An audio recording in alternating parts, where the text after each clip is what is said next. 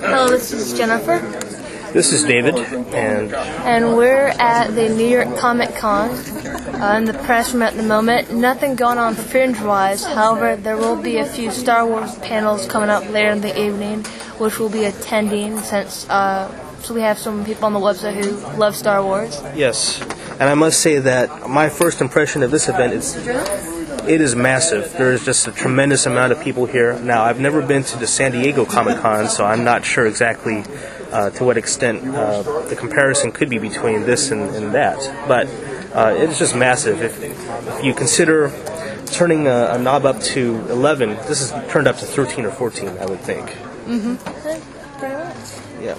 And um, so we will be shooting the um, the NY Jedi performers later on, and attending a Star Wars Q and A session uh, where the best man, robot, or um, half human, half droid will win the contest for Patty and Courtney, who love Star Wars. Yes.